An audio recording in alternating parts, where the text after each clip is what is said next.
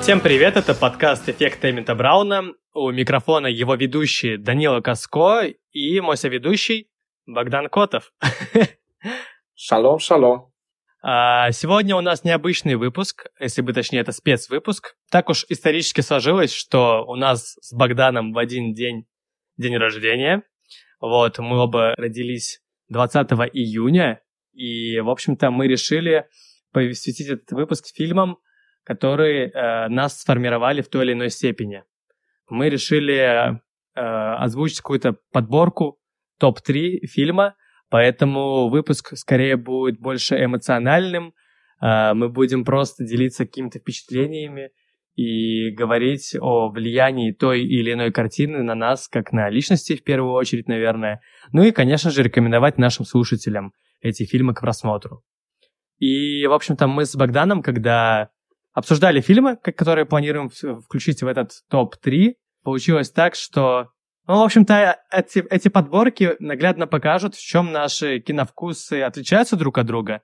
Но вместе с тем, а, один фильм у нас пересекается. А, можно сказать, что даже не фильм, а трилогия. Мы решили немножко лайфхакнуть, поскольку вся эта трилогия снималась одновременно. А, и, в общем-то, речь идет о трилогии Питера Джексона «Властелин колец». В общем-то, с нее я и предлагаю начать. Да, давай, погнали.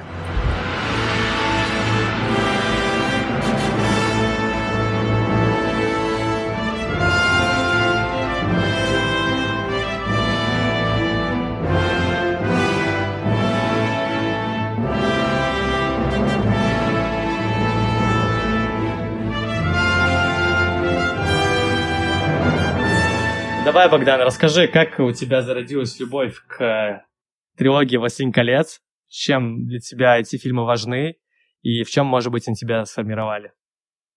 На самом деле, типа, первый раз «Властелин колец» я увидел в возрасте, наверное, 8 лет. И так получилось, что у меня мать смотрела его. А, и в тот момент, когда я зашел в комнату, на экране был эпизод с Голумом, где он сам с собой общался.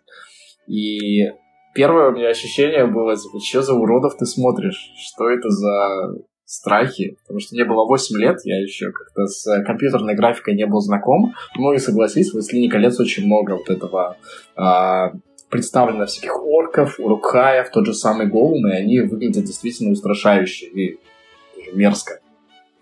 Вот, и увидев его, я подумал, что это какой-то какая-то дичь, что я это смотреть не буду, и ну, насколько сильно я ошибался. Конечно, я его посмотрел, и посмотрел не один раз, я бы даже сказал, не, не один десяток раз.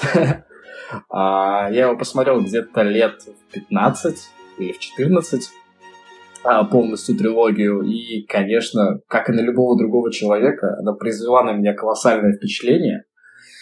Это просто отвал всего, начиная с музыки, которую встречает каждого зрителя «Властелина колец». Говард Шор постарался на, на все 200%. Mm-hmm. Потому что еще? А, сюжет. Сюжет, ну, просто офигенный, мне кажется. И то, что его распластали на три части, я я прям кайфую от них, потому что каждая часть, она реально разная. Если первая часть, она такая, можно сказать, э, не то чтобы интимная, но она такая... Как Локальная да, локальная, какая-то уютная, такая, знаешь, зеленая, как-то мне первая часть всегда ассоциируется с Широм. Шир и этот э, Ривендел. Вторая часть, ну, это, разумеется, основное событие, это э, Хельмова пати, битва за Хельмову пать, которая просто невероятная и совершенно другой вайп имеет, и очень сильно различается. Ну и третье, это просто концентрация всего, всей годноты, которая была в первой части, второй части, то есть там и э, есть какие-то уютные моменты, есть э, осада там, Гондора, потом осада э, Черных Врат и куча просто всего, что ну, лично для меня вот типа третья часть, она как э, Э, квинтэссенция первый и второй. Mm-hmm. То есть все самое лучшее. То есть для тебя самая лучшая из трилогии третья часть, правильно понимаю? Нет, не да, совсем да. правильно. То есть для меня они, каждая из них дорога по-своему. Но третья часть, Но вот все равно, считаю... если выделять какую-то из трилогии, вот давай, какое у тебя вот э, самое сердечко? Я понимаю, не сильнейших среди равных, но да, все-таки. да, да, да, да. Ну, наверное, за меня скажут Оскары, и все-таки третья часть, она самая масштабная, самая мощная, самая вот Мгм. самый цимис. Мгм. Все равно думаю третья. Хотя, Эпик уже конечно, такой полномасштабный. Да, да, эпик, эпик. Мне, мне и концовка нравится шикарная. Все, третья часть. Там же это- еще классная концовка, она же разделена на несколько концовок. То есть там концовка только, наверное, полчаса длится. То есть первое там это когда их э, с- забирают орлы. Второе, когда Фродо приходит в себя, к нему там друзья прыгают обниматься в постель. Третья концовка это когда они уже попадают в Шир, там выпивают и кайфуют от жизни. И свадьба Сэма. И четвертая концовка, когда они в Серебристую гавань отправляются. То есть она такая, знаешь, а, сама трилогия это такой полномасштабный эпик, и концовка соответствующая. То есть, знаешь, как будто бы мы прям прощаемся продолжительно со всеми героями. И вот э, как-то это очень все трепетно сделано, классно. Так что вот я сегодня как раз об этом думал, и реально это клево, потому что в «Хоббите», например, Питер Джексон очень как-то заживал концовку, там просто, типа, они в лесу. Пукс Реник, типа, ну, пока там Бильбо, я знаю, у тебя там что-то в кармашке есть, пока Гэндальф, у меня там ничего нету. И все. Поэтому я с тобой согласен отчасти, но мой все-таки топ-1 это «Братство кольца», потому что это такой фильм, который говорит нам «Добро пожаловать в Средиземье», знаешь. И вот он для меня как раз таки квинтэссенция всего этого. Нам показывают все разнообразие этого мира, начиная, да, от упомянутого тобой Шира, заканчивая Ривенделом и Изенгардом, и э, башню Саурона нам показывают, и вот это путешествие локальное, Братство Кольца. И тут у нас есть абсолютно фактурные, классные герои, между которыми уже зарождается химия, и, в общем-то, ну, это вот для меня первая, наверное, квинтэссенция всего крутого от э, трилогии Питера Джексона. И она, несмотря на то, что такая длинная, она супер динамичная, она вообще не провисает. То есть ты прям смотришь, они постоянно в какие-то заключения попадают, потом какие-то есть моменты уюта особенные для тебя, и потом снова какой-то экшен, и настолько круто это все сделано мастерски, что, ну, сложно оторваться от экрана. Ну, в общем, да. Вот вопрос, чувак, вопрос. А кто а, твой а, главный любимый герой из Братства Кольца? Ну, имею в виду из Братства в смысле тех, кто отправился с кольцом. Так, на самом деле, касательно персонажей, то у меня все однозначно. И это Гэндальф. Угу. И я объясню почему. Потому что а, вся трилогия, она обладает такой, знаешь, э, таким свойством погружать свою атмосферу и вот обволакивать всей вот этой вот средой, музыкой и всякими напряженными моментами. И вообще этих напряженных моментов было много. То есть то ли это момент, когда Назгул а, что-то напрягал этих хоббитов, они прятались от него под деревом, то ли когда Назгулы нападали на хоббитов в заброшенной башне и так далее. То есть было много моментов, когда я действительно переживал и очень сочувствовал. И единственный персонаж, который вызывал у меня всегда ощущение какого-то спокойствия, это был Гэндальф. То есть он представлялся для меня таким, знаешь, ну, не мессией, но каким-то, знаешь, святым, который вот просто своим нахождением а, всех делает, всех берет под свою защиту, и ты понимаешь, что, что никто не умрет, пока Гэндальф будет жив. И действительно, в общем, так и получилось. Там, где был Гэндальф, все, все оставались живы. И когда он появлялся на экране, у меня внутри какое-то было, не знаю, необъяснимое чувство спокойствия. Вот, наверное, из-за этого я все-таки Гэндальф, Гэндальф для меня number one. Ну, кстати, я не могу удержаться от интересных фактов, хотя у нас тут больше про эмоции. Изначально же хотели взять на роль Гэндальфа Шона Коннери, и он отказался в пользу фильма э, «Лига выдающихся джентльменов», который вышел тоже там в 2003 году, да, по-моему, да, да, да. и которая люто провалилась в прокате, и после этого Шон Коннери больше нигде не снимался. Вот. Ну, тоже такой занимательный факт. Ну, слушай, насчет себя, я, наверное... Блин, не знаю, для меня Краш Боромир. Это самый такой... Ну, знаешь, вот если брать произведение Толкина, ну и, соответственно, экранизацию, то там четко есть разделение между плохими и хорошими героями всегда. То есть черное и белое. Ты всегда понимаешь, что Хоббит это положительные персонажи в основном, да? Эльфы тоже, они благородные там. э, да и тот же самый Гимли, то есть все они во благо действуют. Но Боромир это уже такая темная лошадка, он э, наполнен какими-то противоречиями, он действительно довольно объемным получился героем, который постоянно в каком-то как будто бы смятении пребывает. Он э, хочет и спасти свой народ одновременно, да, желает этого, но вместе с тем, какой ценой, то есть вот это кольцо, и то, что оно его совратило, но в конце он об этом очень сильно жалеет уже, когда, ну, умирая, он говорит об этом Арагорну. И это дико круто, и я каждый раз, мне кажется, пускаю слезу, а может быть даже не одну, э, на сцене, когда убивает Боромира, потому что, ну, это просто так офигенно поставлено. В книгах же это происходит за скобками, то есть просто Арагорн да, да, да, приходит туда. Там просто написано, типа, Боромир умер. Нет, но там, получается, Арагорн приходит э, там на вот эту поляну условно, и Боромир уже там наштыканный этими стрелами лежит. Он там тоже, да, прощается с ним и говорит о том, что он жалеет о, э, о своих поступках. Вот. А, но в фильме, как бы, Питер Джексон настолько это сделал пафосно и трагично, что, не знаю, мое сердечко каждый раз тает. И мне еще очень нравится Шон Бин в этой роли. Он такой же... У него такая внешность, он супер такой, типа, секси, а, вот, но при этом в нем такая есть немножко темная харизма, я бы сказал. И знаешь, кстати, а, вот в этом моем предпочтении я могу сказать, что роднюсь с Джорджем Мартином, который э, больше всего любит Боромира из героев «Властелина колец». Но это и логично, поскольку у него как раз-таки все персонажи в книгах э, ну, очень противоречивые и довольно реалистичные. Так что, наверное, да, Боромир э, вообще... Хотя он умирает хоть и в первом фильме, но вообще он запал. Ну и Фарамир, кстати, тоже как следствие мне очень нравится, потому что он такой, его в некотором смысле антипод – а, весь сломленный. И там же даже есть еще фраза, что Сэм говорит Фармеру, что ты силен в другом. То есть Боромир, он такой доблестный воин, получается, да?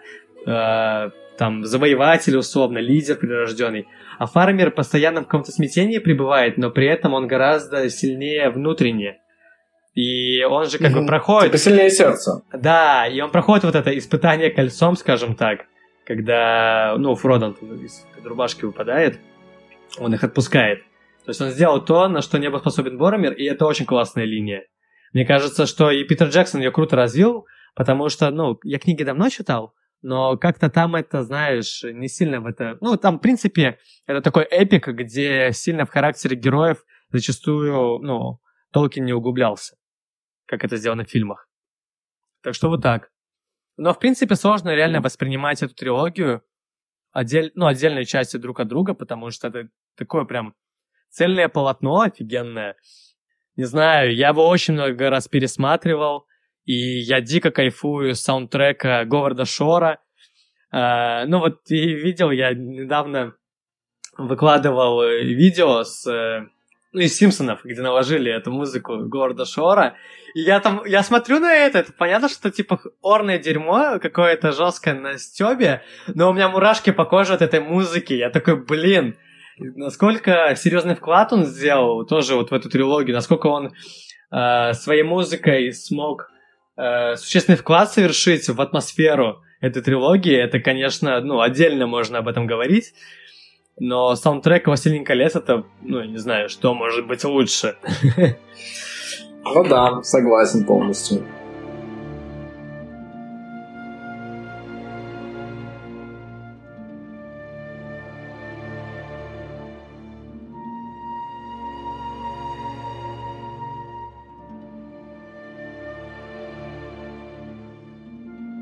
Какие у тебя запоминающиеся сцены из этой трилогии? До мурашек. Есть такие?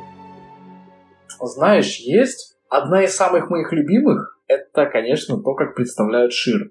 Когда Фродо с Гэндальфом э, едут как раз-таки по дороге э, в сторону Шира и проезжают все эти поля, всех этих, э, этих хоббитов, которые занимались трудом каким-то.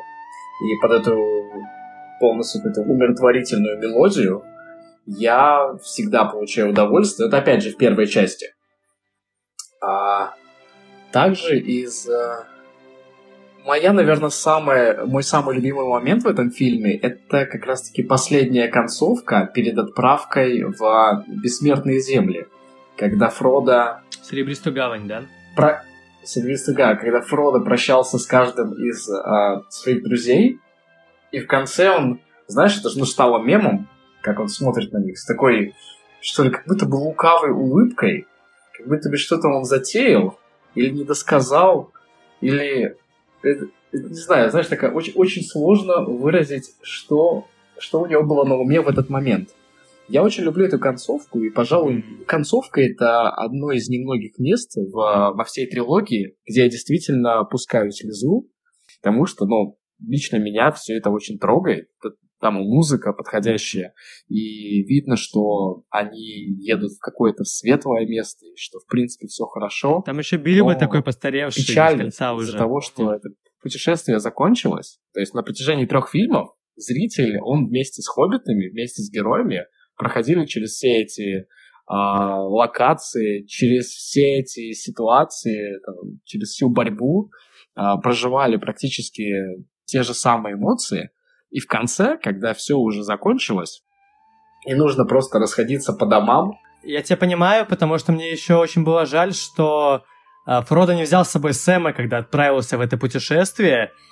И недавно буквально с товарищем мы обсуждали всю эту историю, и я погуглил. К книгам же есть дополнение, где просто хронология выстроена. Ну, типа, что происходило дальше с героями. И по книгам Сэм э, года спустя отправился в Серебристую гавань за Фродо. То есть в итоге они там встретились, и как бы... Ну, это круто, и хотел бы вот эту линию тоже продолжить. Сталкивался с мнением, что у Питера Джексона гораздо лучше получается выстраивать э, люб, люб, мужскую любовь, чем э, любовь между мужчиной и женщиной. Вот. Вот то есть такую, он очень классная э, выстраивает химию между мужскими персонажами, потому что, ну смотри, вот я тебе сейчас просто примеры приведу. Мужчина и женщина, кто там? Арвин и Арагорн? Просто какая-то пафосная трагическая линия, которая не особо цепляет, если честно. Эовина и Арагорн тоже типа как-то, ну знаешь, да, ни о чем. А если брать вот Хоббита, там еще хуже, там типа Таурель, вот эта выдуманная эльфийка с там Скилли или Сфили, ну ты понял, короче, тоже ни о чем.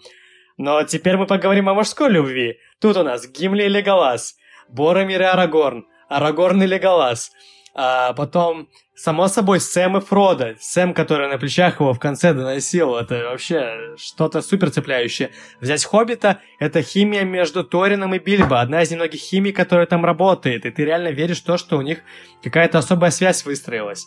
Вот. И Типа, это... Ну, я в целом согласен с этим мнением. Ну, то есть, понятно, что это не какая-то там а, запрещенная в России любовь, а именно, ну, типа, крепкая такая мужская дружба. И за этим очень приятно наблюдать на экране. А, вот еще пример вспомнил. Это Пипин и Мэри, само собой, типа которые как два брата-акробата, что с салютами, то не с салютами. Кстати, вот меня цепляла очень сцена с Боромиром, когда слезку пускал. И еще одна сцена меня цепляла, это когда Пипин уезжает с Гендельфом в э, Миностирит, и Мэри бежит на башню, чтобы посмотреть на то, как его друг э, отправляется туда, и вообще он не понимает, увидятся ли они когда-либо снова. И меня тоже всегда эта сцена очень трогала. Потому что линия Сэма и Фрода, типа Фрода, но он такой, реально, ни рыба, ни мясо, типа, вот как его, как Шелла покусил, он этим стал э, разваренным куском, э, не знаю чего, хоббита. э, он, в принципе, таким всегда и был, грубо говоря. И в конце вот его Сэм реально наглядно на себе тянет, и ты уже просто этими страданиями наблюдаешь, такой, блин, когда уже это закончится? Особенно, когда Фродо поворачивается к нему и такой, типа, нет, я не буду выбрасывать кольцо. Ты такой, Чё? В смысле? Ты ради этого шел туда? И вот эта схватка типа с голомом, который ему сочно откусывает палец. А, кстати, вот ты говорил, что ты очень пугался трилогии «Василин колец» в детстве, когда там у тебя мама смотрела. И я могу понять, почему. У Питера Джексона же бэкграунд э, хоррор-режиссера. Конечно, он там всякую типа трешанину снимал, но тем не менее. И в, в трилогии «Властелин колец» вот этот хоррор-элемент, он очень ощущается. Э, говорят, ну, вспоминая там те же самые встречи с Назгулами, да, э, встречи с орками, встречи с Шелоп, вот все вот эти какие-то э, встречи наших героев с темными существами Средиземья всегда каким-то хоррор-элементом сопровождается.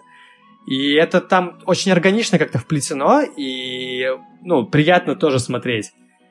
Да и в целом, типа, «Властелин колец» — это, типа, офигенно визуальная просто эстетика, это что-то невероятное. Это и э, практические эффекты, костюмы, э, в меру используемый CGI, и благодаря этому до сих пор вся эта трилогия офигенно смотрится. Это тот мир, в который ты погружаешься, и понимаешь, что такой мир мог бы существовать. Он дышит, знаешь, у него есть история. В нем вот эти огромные статуи и скульптуры, которые там поросли какими-то лишайниками, заброшены какой-то осенней листвой, и ты как будто бы чуть ли не запах ощущаешь этого мира, когда смотришь. Потому что там используется, ну, совсем немного 3D-графики. Ну, ладно, она там используется, но прям очень э, баланс есть этот приятный между натуральными съемками и CGI-эффектами. И вся вот эта красивейшая природа э, Новой Зеландии, ну, это что-то очень вдохновляющее лично для меня. Мне кажется, что вот, ну, если говорить о том, в чем меня сформировала трилогия «Восемь колец», ну, мне кажется, что моя любовь к походу, к походам, к выездам на природу во многом оттуда растет. Потому что я когда выезжаю в лес и смотрю, у меня сразу вот эти как вьетнамские флешбеки сцен из «Властелина колец». а, в общем, мы уже с тобой довольно долго говорим про эту роскошную трилогию, и круто, что у нас обоих она вошла в топ-3, вот, и это действительно, ну, я не знаю, монументальная картина, это просто то, что на века, то, что до сих пор смотрится просто роскошно, и вдохновляет, и впечатляет, ну, мне кажется, прежним эффектом. То есть это те фильмы, которые не особо-то и стареют. И в этом особая ценность э, творений Питера Джексона. Но я предлагаю двигаться нам дальше. И поскольку у тебя еще два фильма, и у меня два фильма, я предлагаю тебе начать. Поделись, пожалуйста, еще двумя картинами, которые э, во многом тебя, может быть, сформировали или оказали какое-то серьезное влияние, или, может быть, благодаря которым ты начал любить, в принципе, кино как вид искусства? Но я думаю, с этого момента наши дорожки в плане кино немножко расходятся, потому что я в свое время очень сильно полюбил старые фильмы, начиная там с э, Филини, и с э, Бергмана, и с Чарли Чаплина, и как-то проникся всей этой эстетикой ол- олдовых фильмов, а, что сейчас я понимаю, что у нас огромное количество годноты, про которые просто мало кто знает, или, по крайней мере, мало кто из молодых знает, и иногда стоит а, о таких фильмах говорить. Ты сказал о том, какие фильмы меня сформировали, но, знаешь, у меня не было таких фильмов, после которых я встал, типа, вот, я там что-то понял, и так далее. И, пожалуй, нет ни одного фильма, из-за которого я стал любить кино. То есть даже при подборе а, фильмов к сегодняшнему подкасту я прям погрузился в такие размышления, потому что фильмов было просмотрено огромное количество, огромное количество фильмов я люблю, и выделить три самые основополагающие было лично для меня огромной проблемой. Но все-таки я остановился на таких фильмах, как «Властелин колец», а, и второй, про который я хочу поговорить, он называется «Ночи Кабири». Это довольно старый фильмец а, Фредерика Феллини, который повествует об одной а, проститутке, которая, как и любой другой человек, хочет быть счастливым. Но ее проблема в том, что каждый раз она попадает в какие-то неприятности, и мужчины ее всегда обманывают и оставляют в дураках. И вместе с тем, несмотря на то, что она всегда в такой вот невыигрышной ситуации, в ней не умирает вера в человека. То есть она всегда смотрит на мир с такими детскими, живыми и э, глубокими глазами. То есть главную роль сыграла жена Филини, ее зовут э, Джульетта Мазина, и чтобы вы понимали, вообще лучше погуглить, конечно, но это такая маленькая женщина с детским лицом и очень необычной внешностью, и огромными черными глазами. И когда каждый раз, когда ее обманывают мужчины, когда она им верит, потом она оказывается обманутой, она плачет, расстраивается, и после всего этого дела проходит несколько минут, она уже все забывает, и она живет совершенно новой жизнью, как будто бы всего этого обмана не было. Это меня вдохновляет на то, что, э, как там было написано, на кольце царя Давида. Все проходит, и это пройдет. И как раз-таки «Ночи Кабири...» Мне кажется, что это как-то слишком легкомысленно. Конечно, конечно, легкомысленно.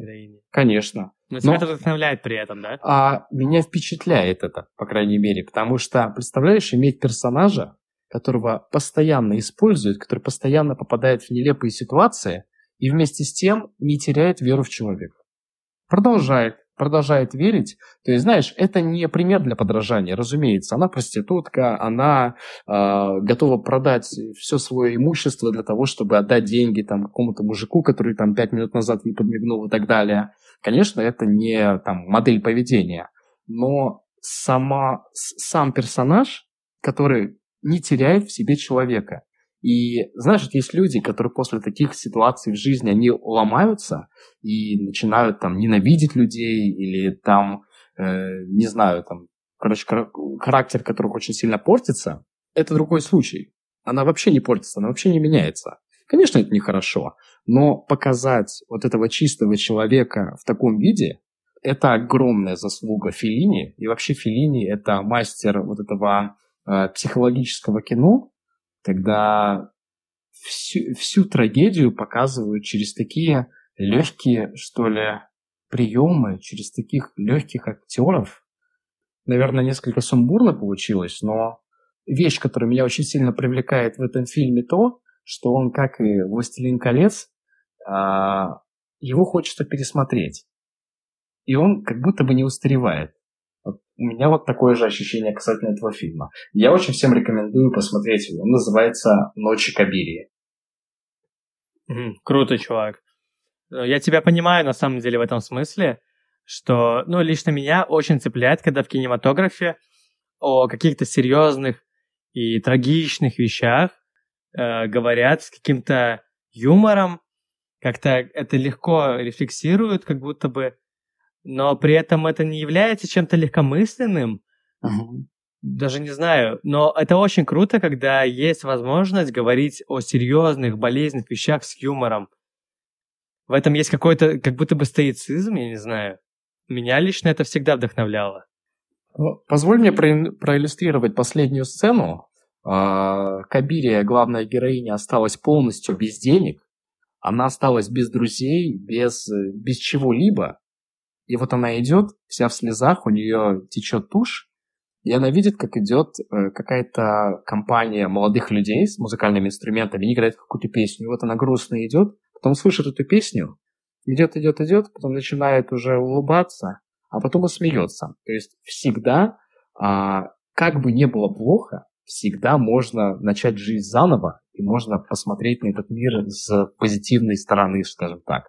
И в этом фильме это показано. И вот, пожалуй, вот этот вот элемент того, что жизнь продолжается, и неважно, что было прежде, все можно еще изменить, он присутствует, и лично меня очень сильно э, дергает за какие-то мои э, струны души. Вот.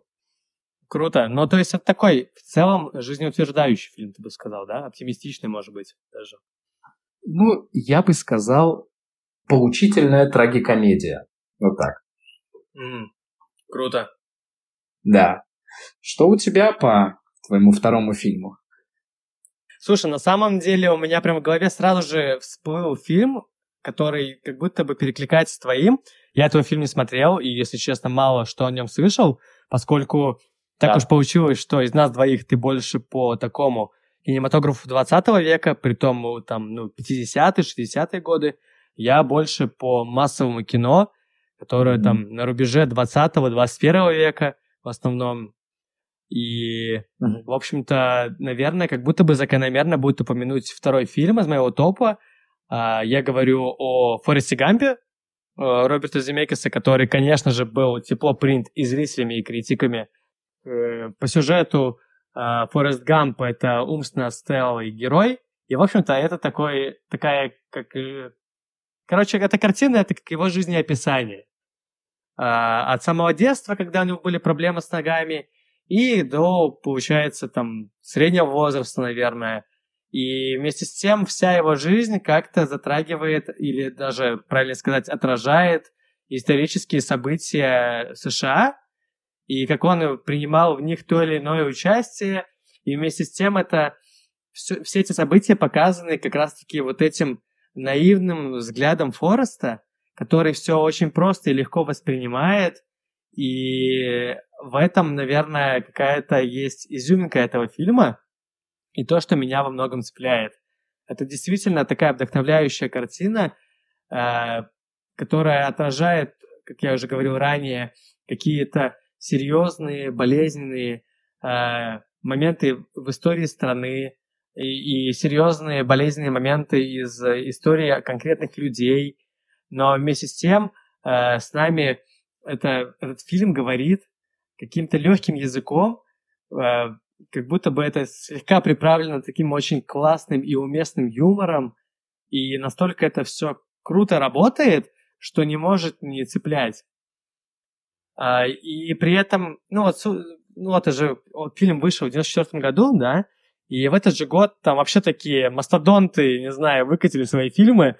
То есть в этот же год вышел «Криминальное чтиво» и «Побег из Шоушенка». И все они соревновались, соответственно, за вот эти главные награды. И «Побег из Шоушенка» ни одной награды не получил по итогу. Все забрали Форест Гамп и «Криминальное чтиво». И вот в некотором смысле «Побег из Шоушенка» похож на Форест Гамп. То есть они оба такие жизнеутверждающие фильмы о том, как человеческая натура не может там сломаться, ну, не знаю, под какими-то, под, под грузом каких-то тяжелых обстоятельств. Всегда человек найдет выход, как будто бы, знаешь. Но побег Шушенко, он такой чисто оптимистичный, совершенно, знаешь, чистый, э, не знаю, вот, ну, наивный во многом. А Форест Гамп, он сложнее. В нем есть всегда какие-то темные стороны. Там есть вот эта его подруга, которая ведет совершенно такой распутный образ жизни и выступает таким антиподом Фореста, и в итоге они в конце соединяются. И есть же, ну, многие либеральные критики отреагировали на этот фильм таким образом, что образ жизни Фореста это такой, ну, он такой образец консервативной идеологии. То есть он очень религиозный герой, он служит в армии, а, живет в Луизиане, это такой очень консервативный штат Америки. А параллельно его вот подруга ведет совершенно такой распутный образ жизни. Она и хиппи, и наркотики употребляет, и тусит, и в итоге как бы... И как будто бы создатели осуждают ее за это, но концовка говорит нам о том, что несмотря на разные взгляды на жизнь, люди способны жить вместе и способны как-то объединяться, что ли. То есть очень какая-то примирительная концовка если таким образом оценивать фильм, и это тоже круто. Но, как я сказал ранее, меня больше всего вдохновляет то, что фильм показан... Ну, согласись, они же все-таки плохая пара. Я считаю, что между ними есть химия. А, то, что Форест своим наивным каким-то взглядом а, как будто бы дополняет вот а, свою подругу, которая росла в какой-то неадекватной семье, то есть там же есть намеки довольно открытые на педофилию, и как будто бы он единственный человек во всем мире, который способен своей добротой заполнить пустоту внутри нее. И, ну, это круто, не знаю. И она как бы пыталась найти себя, пыталась, пыталась, пыталась, и в итоге обратно вернулась к Форесту. И они какой-то такой цельный тандем сложились по итогу. Вот. Но на самом деле, все-таки вот эта любовная линия, они, она не является основополагающей в этом фильме. Хотя, конечно, Форест во многом руководствуется своими какими-то амурными интересами в решениях, но по итогу он выходит за рамки вот этой какой-то сюжетной линии, сюжетной канвы, потому что он там и находит друга, и там очень классная линия вот с этим полковником, которому ампутировали ноги, и который благодаря Форесту обретает снова смысл жизни, когда он приезжает к нему, и они вместе начинают креветок ловить но это просто что-то невероятно вдохновляющее, правда. И фильм не стесняется при этом показывать какие-то темные стороны личностей, темные, темные стороны нашего общества и людей. Но при этом он заканчивается такой жизнеутверждающей нотой, как будто бы. Ну, не знаю, меня он очень вдохновляет. У меня что-то есть такое особенное, как будто бы западающее в самое сердечко.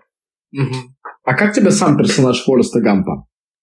Эм, сам персонаж Фореста Гампа, мне кажется, что он, э, он такой э, ребенок в теле взрослого, но при этом который еще и благодаря своему наивному взгляду э, как будто бы способен... Ну, знаешь, он... я опять приведу параллель с Симпсонами. Он как Гомер Симпсон, э, который просто накидывает что-то, какие-то фразы, какие-то мнения, но которые идеально ложатся на ту или иную сложную ситуацию. То есть он своей простой философией как бы смотрит на этот мир, и у него реально получается. То есть э, не нужно усложнять что-то, не нужно э, быть каким-то великим философом, чтобы твоя жизнь сложилась как надо, и чтобы ты при этом был счастлив, знаешь. И в этом прелесть Фореста, что он э, понимает в целом, что хорошо и что плохо, и обретает вот это вот счастье, короче. Не знаю, в общем, это очень круто. Меня этот фильм очень вдохновляет, и я его посмотрел впервые, наверное, когда мне было лет 5-6. Еще тогда мне он понравился. И я регулярно тоже к нему возвращаюсь. Ну и мне кажется, он лично меня научил смотреть на жизнь с юмором. И это действительно помогает. Слушай, к слову о Форесте, я тоже его смотрел, и не один раз. Единственная вещь, которая меня смущает в этом фильме, это то, что, как на мой взгляд, он всегда попадает в такие искусственно созданные ситуации, в которых ему всегда везет, и везде он выходит каким-то там победителем и так далее, несмотря на то, что он умственно ограниченный, а, всегда, что бы ни произошло, он никогда не испытывал, на мой взгляд, реальных трудностей. То есть все ситуации, они были искусственно созданы, и с такой позиции легко показывать вот такое вот отношение к жизни, что все просто, там, no worry, be happy и так далее. Э, и меня это на самом деле смущает. Тебе так не кажется, что ну, его специально ставят в такое положение, в котором он может э, показать э, с лучшей стороны, так сказать, свою философию жизни? Слушай, я думаю, что нет, потому что Форест регулярно сталкивается с какими-то трудностями, начиная с самого детства. А тут были и больные ноги, да, с которыми он самостоятельно там справился, начал бегать как горелый.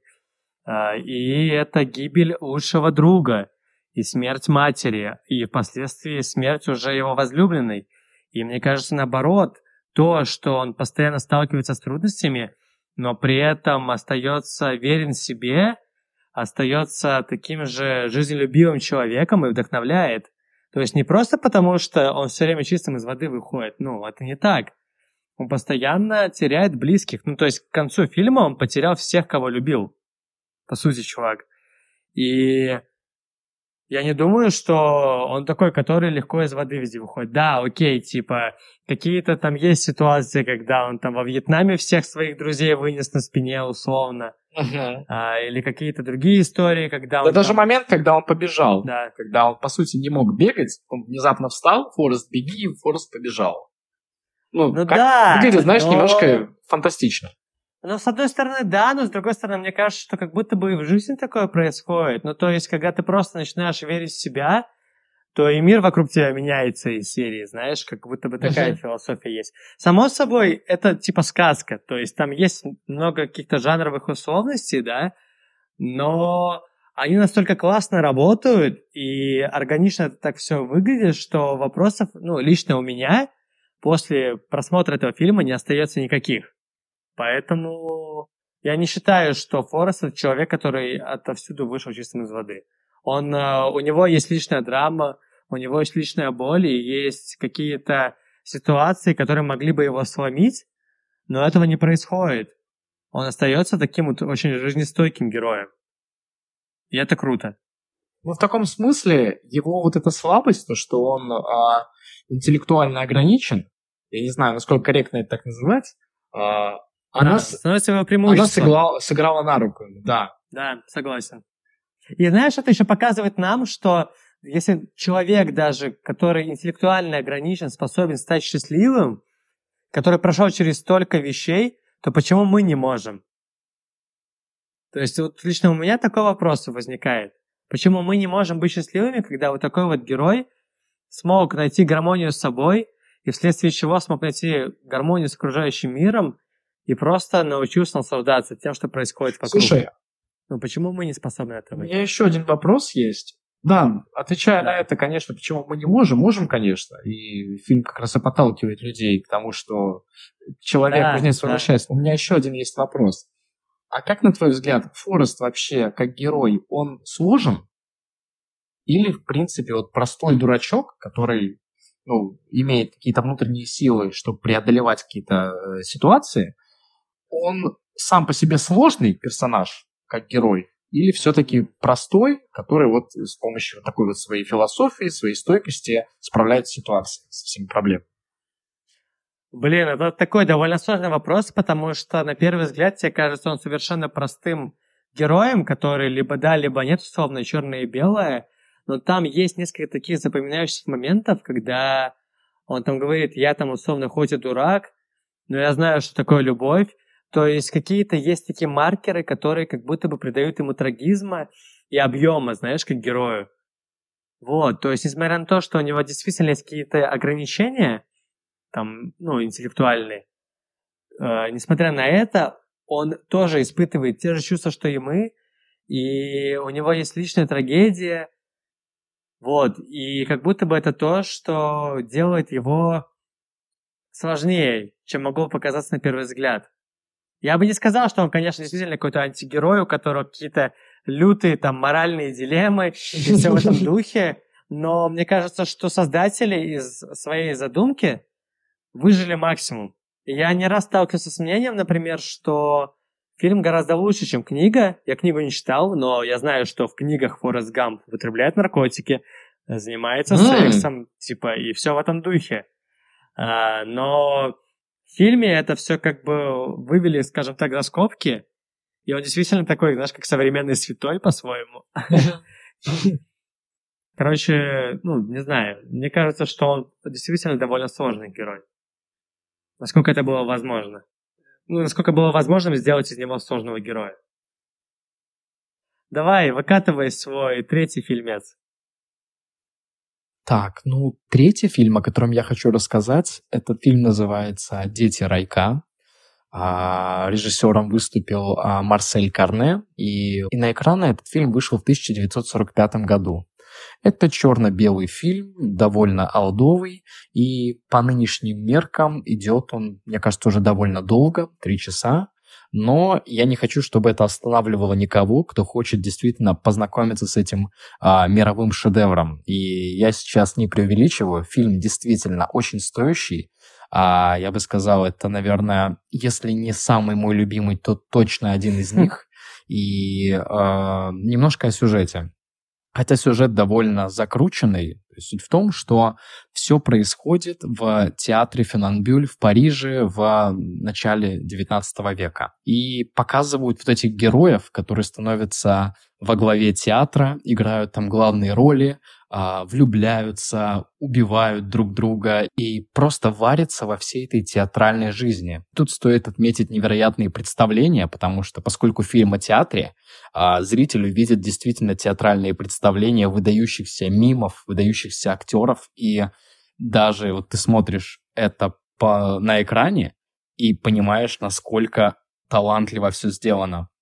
А также стоит отметить то, что я считаю себя э, франкофилом, и вообще вот эта вот французская эстетика, французский язык, э, французское кино меня это всю жизнь привлекало. И это, пожалуй, одна из причин, почему я так восторгаюсь этим фильмом.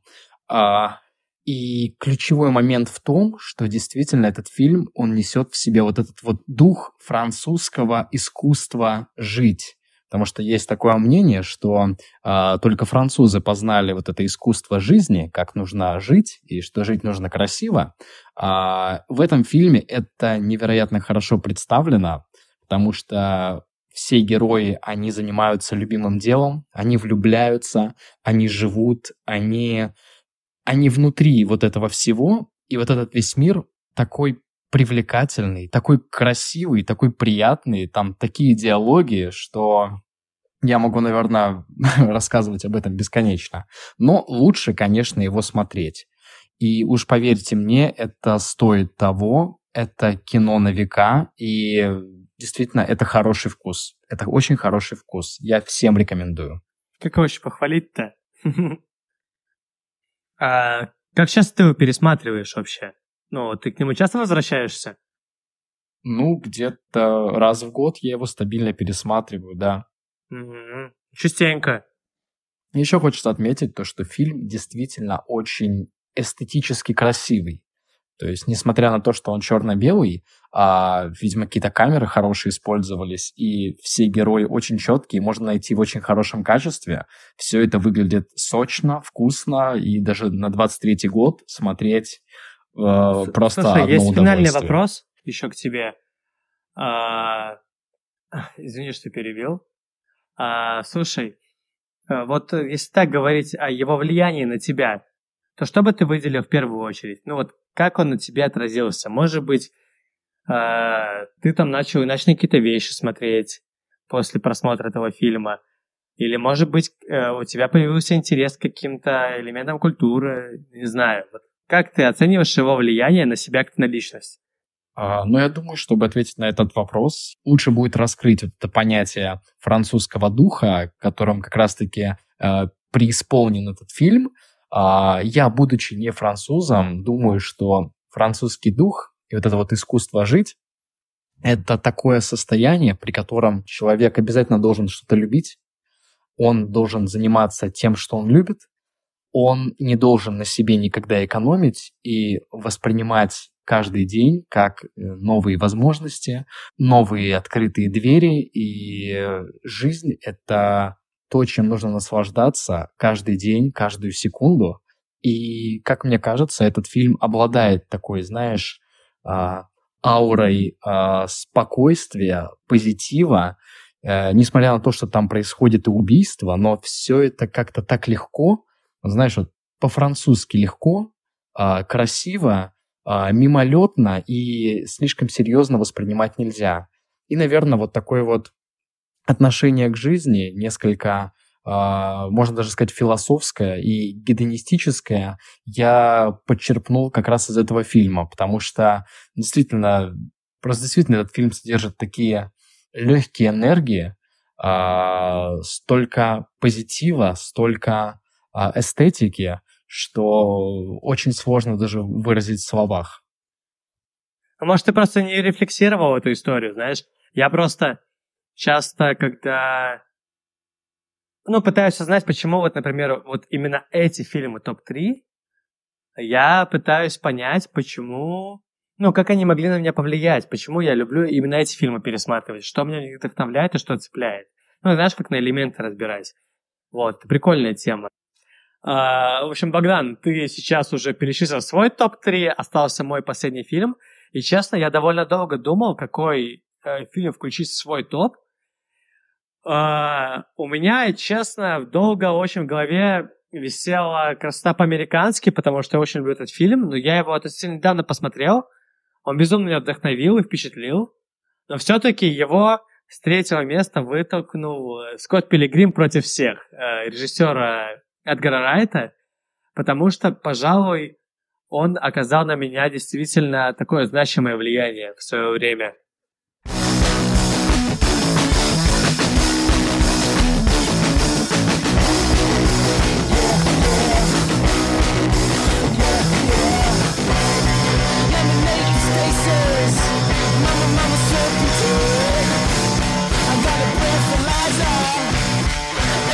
А, по сюжету, это экранизация комикса, по сюжету есть герой, это Скотт Пилигрим, он играет в рок-группе, и он расстался с девушкой, и как будто бы пребывает в какой-то затяжной депрессии, начинает встречаться со школьницей, и параллельно встречаясь со школьницей, он встречает э, новую девушку, Рамону, которая западает, скажем так, в его сердечко. И, в общем-то, он начинает отношения с Рамоной, но для того, чтобы выстроить с ней отношения, ему необходимо забороть ее семерых злых бывших. Вот. И, в общем-то, это такой, как бы, фильм, история его вот этих отношений, его жизни, вот этого короткого эпизодика. И фильм офигенный. Я его посмотрел лет 10 назад, когда мне было лет 16, и он прям идеально лег на вот этот мой, мой поздний пубертат. Мне кажется, что он сформировал меня во многом сформировал много какие-то мои поведенческие штуки и какое-то мое чувство юмора, не знаю. А там реально офигенное чувство юмора у режиссера. Каждая шутка выстреливает как надо. Там есть огромное количество визуальных гэгов, которые тоже круто работают. Там есть офигенный саундтрек. А, и там огромное количество чеховских ружей. То есть э, даже, в принципе, фишка Эдгара Райта, он во многих фильмах их развешивает, а потом начинают они стрелять по очереди. Так и здесь. А, постоянно какие-то отсылки. А, и еще особый, особенный плюс это то, насколько круто он смог перенести вот этот язык комиксов. То есть там постоянно есть вот эти, знаешь, кружки, постоянно какие-то эффекты, как комиксы, типа бам, бум, и все в этом духе, и звуковые эффекты такие же. И плюс это все приправлено какими-то отсылками к 80-м и к 90-м, к 8-битным играм. И это все то, что настолько круто и стильно смотрится. Вот, и это то, за что я во многом тоже полюбил этот фильм. Но на самом деле я относительно недавно его пересмотрел для себя и понял, что в первую очередь это фильм о какой-то ну, о депрессии и о потере себя, о каком-то экзистенциальном кризисе, потому что наш вот главный герой Скотт Пилигрим, он на самом деле пребывает в жесткой депрессии после тяжелых отношений, отношений с Энви, это его бывшая девушка, соответственно. И он пытается как-то вот эту пустоту свою забить вот этой школьницей э, Nice. А потом он приходит к Рамоне, которая такая же э, сломленная отношениями и прошлым девушка. И они начинают, в общем-то, свою, свои вот эти отношения. И на протяжении вот этих взаимодействий они оба меняются и становятся лучше. Скотт окончательно отпускает ситуацию в Сенви. Рамона тоже окончательно принимает себя. И они как будто бы на новый этап выходят, понимая, что... Ну, понимая, что они наконец смогли принять все какие-то свои недостатки, какие-то проблемы и готовы вступить вот в эту взрослую жизнь, потому что по сюжету, ну, Скотт Пилигрим как герой, он такой очень инфантильный персонаж, который часто как будто бы течет течет, а плывет по течению, вот. И он сталкивается просто с обстоятельствами, с которыми вынужден справляться, с этими же бывшими и все в этом духе. Но на самом деле суть проблемы, скажем так, глубже. И это реально круто. То есть не, не только э, он крут не только благодаря тому, что визуально впечатляющий, и не только благодаря тому, что там офигенный саундтрек и юмор, а благодаря тому, что внутри есть офигенный стержень, вот этот, знаешь, э, сценарный скелет, короче. И он работает, знаешь, как э, какие-то идеальные швейцарские часы. То есть там все не зря. То есть вначале тебе выбрасывается какая-то фраза, а потом она выстреливает каким-то вообще пушечным залпом в тебя. И, ну, реально, мне кажется, он сформировал во мне какие-то даже поведения. Короче, ясно, где собака зарыта. Вот. Ну, возможно, да, возможно, в тот момент, когда я посмотрел Скотт Пилигрима, моя, мое развитие прекратилось, и я так и остался вот этим инфантилом 16 лет внутри себя. Смотрел его? Да, чувак, я и комикс читал. Круто. И э, фильм посмотрел, и даже не один раз я могу сказать, что это, наверное, самая крутая экранизация комиксов, в принципе. И мне кажется, это самый гиковский фильм. То есть столько реально отсылок к поп-культуре, ко всяким приколюхам. Это реально заслуживает внимания. Видно, с какой любовью действительно Эдгар Райт подошел к созданию э, этой экранизации. Вот. Ну, юморок понятный, короче, где ты почерпнул весь этот юморок, теперь все понятно. Э, фильм классный, фильм реально крутой, но не знаю для какой аудитории, если честно. Ну, на самом деле, я вот слышал раздув о том, что это фильм Да. для тех, кому где-то 19-20 лет. То есть, условно, для, для подростков, типа, это еще не до конца выкупаемая тема, скажем так. И для людей там 30 плюс тоже. То есть вот э, здесь больше про... Ну, даже не знаю, вот я когда закончил бакалавриат, короче, у меня был вот э, классический экзистенциальный кризис. Ты получаешь диплом и такой, и что дальше? И куда? Знаешь? И как будто бы он говорит с нами на эту же тему. То есть там вот э, Скотт Пилигрим, он просто плывет по течению и не знает вообще, что ему делать дальше, в чем смысл его жизни. Там, конечно, немножко в другой плоскости об этом говорится, но в общем и целом это, мне кажется, как будто бы откликается ребятам, которым, ну, типа там 20-21 год. Короче, как-то так. Да. Ну что, чувачок, фильмы мы уже рассказали, и можно потихоньку закругляться. И что хочется сказать от себя?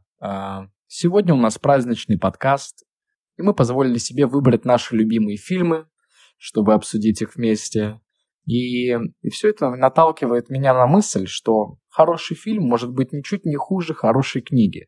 И может настолько сильно преобразовать человека, настолько изменить его, что, что не стоит недооценивать а, силу киноискусства. И сегодняшние картины — это отражение, возможно, того, кем являемся мы и что из нас сделало нас, такие, таких, какие мы есть. А, ну, на самом деле, я думаю, что во многом те фильмы, которые мы с тобой включили в топ-3, это, может быть, мы не до конца этого создаем, а вот это те ленты, которые нам, может быть, привили любовь к кино, к искусству. То есть то, э, вот эта магия кино для нас, возможно, во многом ощущается именно через вот эти фильмы. Они позволяют нас проживать другие жизни, э, перенимать какой-то чужой опыт и осознавать какие-то сложности, с которыми люди могут сталкиваться. Ну, и круто, что мы с тобой... Во-первых, круто, что у нас с тобой в один день день рождения, и мы смогли с тобой поговорить о фильмах, которые нас сформировали, потому что как будто бы это такой, знаешь, как будто бы э, псих, э, этот, э, сеанс психотерапевта, такой немножко эпизод саморефлексии, наверное, даже. Потому что, ну, лично на меня, ну, кино в той или иной степени довольно сильное влияние оказывало на протяжении моей жизни. Да, еще хочется, кстати, отметить то, что вот эти фильмы, которые выбраны, они, лично я их выбирал исключительно из-за какого-то, знаешь, внутреннего коннекта, из-за какой-то такой духовной близости, что ли. Это не означает, что нету там фильмов более ярких, красочных или эффектных. Нет, просто какое-то внутреннее а, содержание. Ну, слушай, на самом деле я бы сказал, что у нас и сам выпуск очень эмоциональным вышел, потому что мы в первую очередь говорили о впечатлениях, которые мы с тобой испытали от того или иного фильма, и даже о влиянии на нас. То есть он такой искренний, немножко несуразный получился, но и вместе с тем такой, ну не знаю, душевный по-своему. Благодаря тому, что мы как будто бы позволяем нашим слушателям вторгнуться в наши интимные стороны жизни. Вот, ну что, хотелось бы прощаться, но время, время, время не стоит на месте. А, и из уважения к ушам нашим э, из уважения к ушам наших а, зрителей хотелось бы пожелать... Слушателей, чувак. Да. Да, чувак. Я это вырезать не буду. Походу, уже пивко и медовуха дают о себе знать. В общем, а, мы надеемся, что наши слушатели смогут посмотреть что-то из перечисленного в нашем топе, и будет круто, если они с нами поделятся впечатлениями. А, потому что обратная связь для нас очень важна, и вы можете подписаться на наш телеграм-канал, на группу ВКонтакте, и еще мы есть на Яндекс Музыке, на Apple Podcast, на Google Podcast и на многих других платформах. Да. А, спасибо, что вы с нами. А мы с Богданом, пожалуй, пойдем отмечать наши дни рождения. Да, да. Пойдем еще за одной бутылочкой пива. Это правда. Все, ребята, всего хорошего. До, до следующего подкаста. Пока-пока. Пока. Hello again,